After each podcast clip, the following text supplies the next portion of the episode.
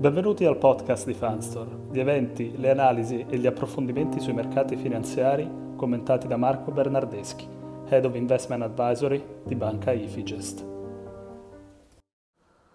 Buongiorno, nella scorsa settimana è stata la volta dei dati eh, sulla crescita cinese. Bene, il prodotto interno lordo nel primo trimestre accelera al più 4,5% e eh, la crescita delle vendite al dettaglio è stata addirittura del 10,6% anno su anno. Sembra proprio che la locomotiva cinese abbia ripreso a correre e questo ovviamente sorregge i mercati con particolare focus sui consumi discrezionari e, e le aziende del lusso, con Louis Vuitton, Moet Hennessy che eh, tocca nuovi massimi assoluti. Ricordiamoci sempre che la Francia è altamente esposta al mercato cinese attraverso il settore del lusso e quindi l'indice CAC 40 rappresenta una buona alternativa o surrogato per scommettere sulla continua crescita eh, della eh, seconda economia mondiale. Notiamo però come eh, la crescita sia derivata quasi esclusivamente dalla componente ser- dei servizi non manifatturiera, anche se eh, primi spiragli di luce si intravedono per quanto riguarda il settore immobiliare che sembra aver creato una base dal quale ripartire. Manca ancora all'appello il settore manifatturiero che potrà nella seconda parte dell'anno fornire da spinta propulsiva per eh, un recupero a tutto tondo e un avanzamento dei materiali e commodities. Attenzione però al, al rivitalizzarsi delle spinte inflazionistiche. Ebbene, in tema, in tema, di spinte inflazionistiche e di tasse di interesse, il rendimento del tre mesi americano è salito ieri al 5,13%, il livello più elevato degli ultimi 16 anni. Si prezza con certezza la probabilità eh, di un aumento di 25 basis point da parte di Powell all'inizio di maggio. Finalmente i Fed Funds, il tasso eh, stabilito dalla Federal Reserve, diventerà così eh, positivo in termini reali. Aumentano anche le aspettative di un ulteriore rialzo di 25 basis point nella, prossi- nella riunione successiva, date ora al 22%.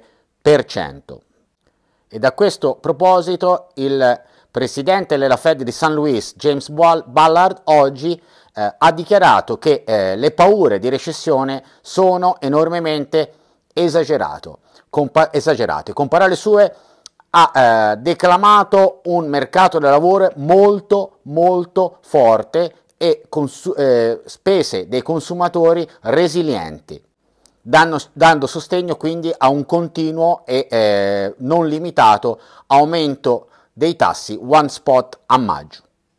Infatti Ballard pensa che i tassi dovrebbero essere eh, aumentati eh, nel eh, range di 5,5-5,75% più alto della stima mediana.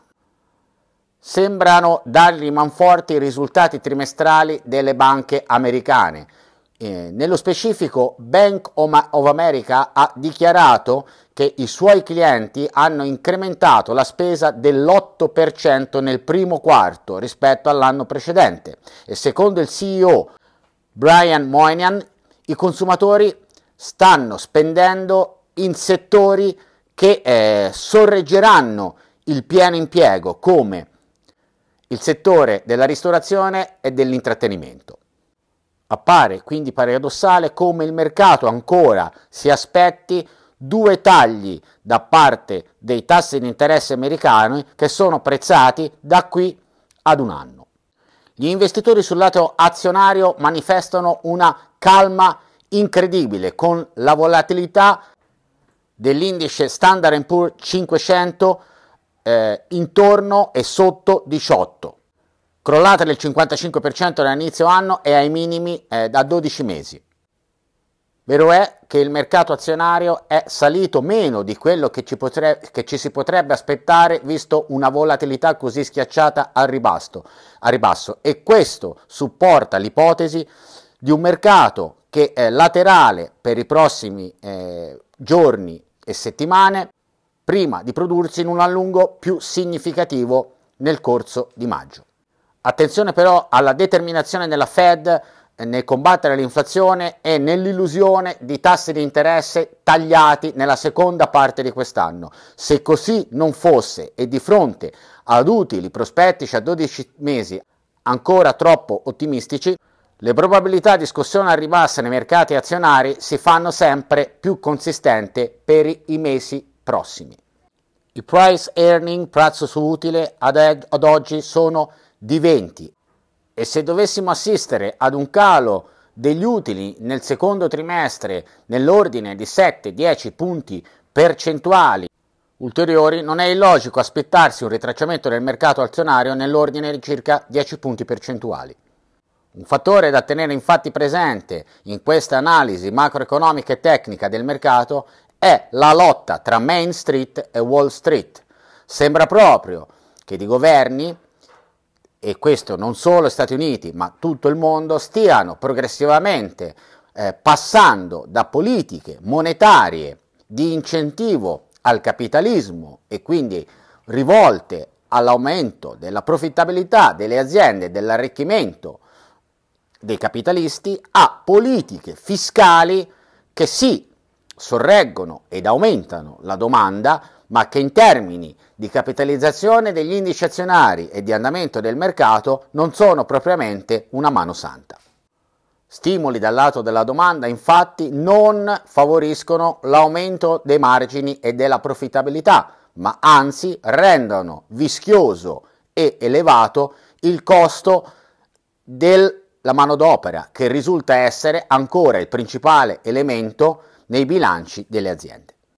Intanto godiamoci questo rialzo che pare mostrare ancora un po' di energia per andare avanti, sorretto anche, dobbiamo dire, da dati macroeconomici incoraggianti, come lo ZEF tedesco reso noto ieri dall'istituto omonimo, che ha confermato il rilancio verso la crescita dell'economia principe europea e sorretto, come annunciato più volte, da posizioni short record da parte degli operatori finanziari, operatori che denotano un atteggiamento molto pessimistico, il che, a contrario, dà ancora possibilità e fornisce supporto a questo rialzo di mercato di inizio anno. Anche i sondaggi delle varie case d'affari confermano il quadro pessimistico delineato dagli operatori professionali.